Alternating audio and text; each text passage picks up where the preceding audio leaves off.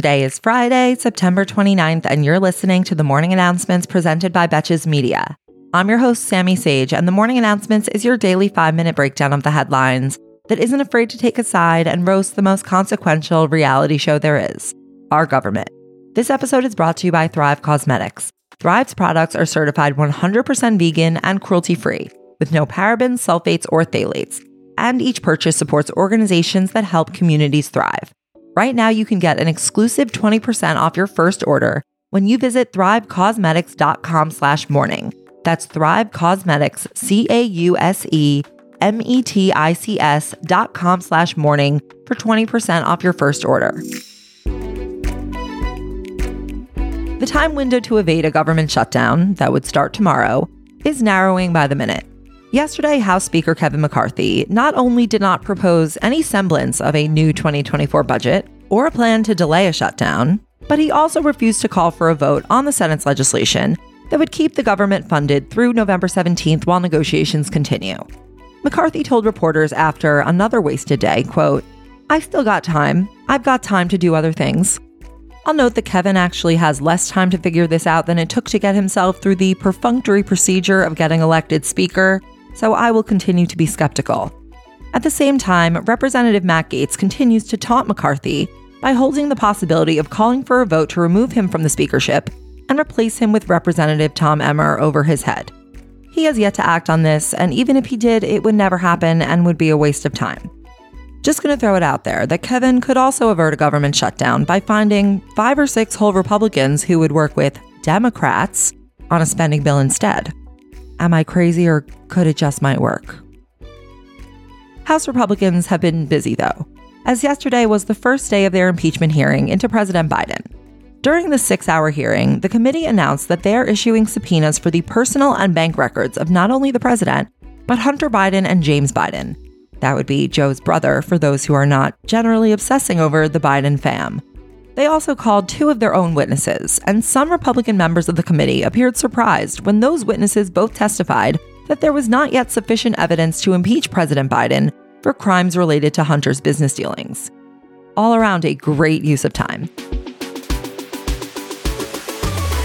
On an entirely different wavelength, President Biden gave remarks yesterday at Arizona State University where he announced new federal funding that would be used to create a library and community facility at the school to honor the late Senator John McCain.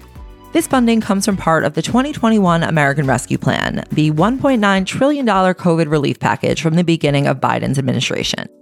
In Biden's speech, he warned of the dangers of MAGA extremism, directly calling Donald Trump's brand of conservatism, quote, a threat to the brick and mortar of our democratic institutions, and recalled the time that Donald Trump referred to U.S. members of the military who died in combat as, quote, losers and suckers.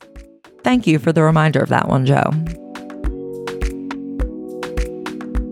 Further regarding Donald, yesterday an appeals court denied his request to delay his trial in the civil fraud case brought by Attorney General Letitia James, which is set to begin on Monday. Although a federal judge already ruled this week that Trump committed fraud by exaggerating his net worth on financial records, by over $2 billion and ruled to take away the company's business certificates that allow them to operate in New York. This trial will determine some outstanding issues in the case. Attorney General James has put Donald, as well as his three adult children, on the witness list to testify, in addition to Michael Cohen. She's hoping it will have that distinct awkwardness level of a five year high school reunion. And finally, for today, following this week's earlier court victory for the state electoral map in Alabama, a circuit court of appeals in Louisiana overturned a lower court ruling that would have done the same in that state. In this 2 to 1 decision, the court said that the lower district ruling that determined the map that was drawn by the state legislature violated the Voting Rights Act was made too quickly and gives the state an impossibly short timeline to draw a new map. The cartography issues in Louisiana pertain to whether a new map should give the state a second majority black district.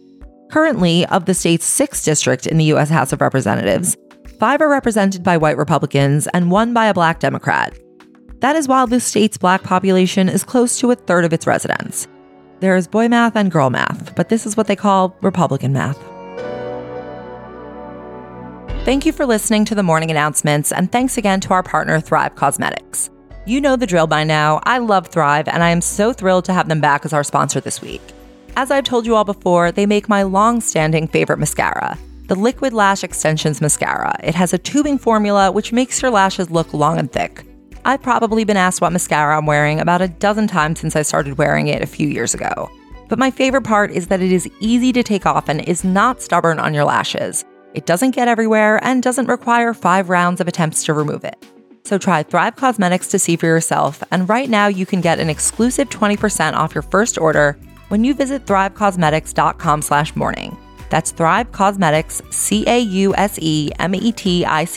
dot com slash morning for 20% off your first order.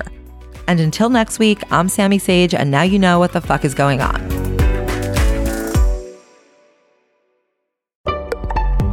Betches.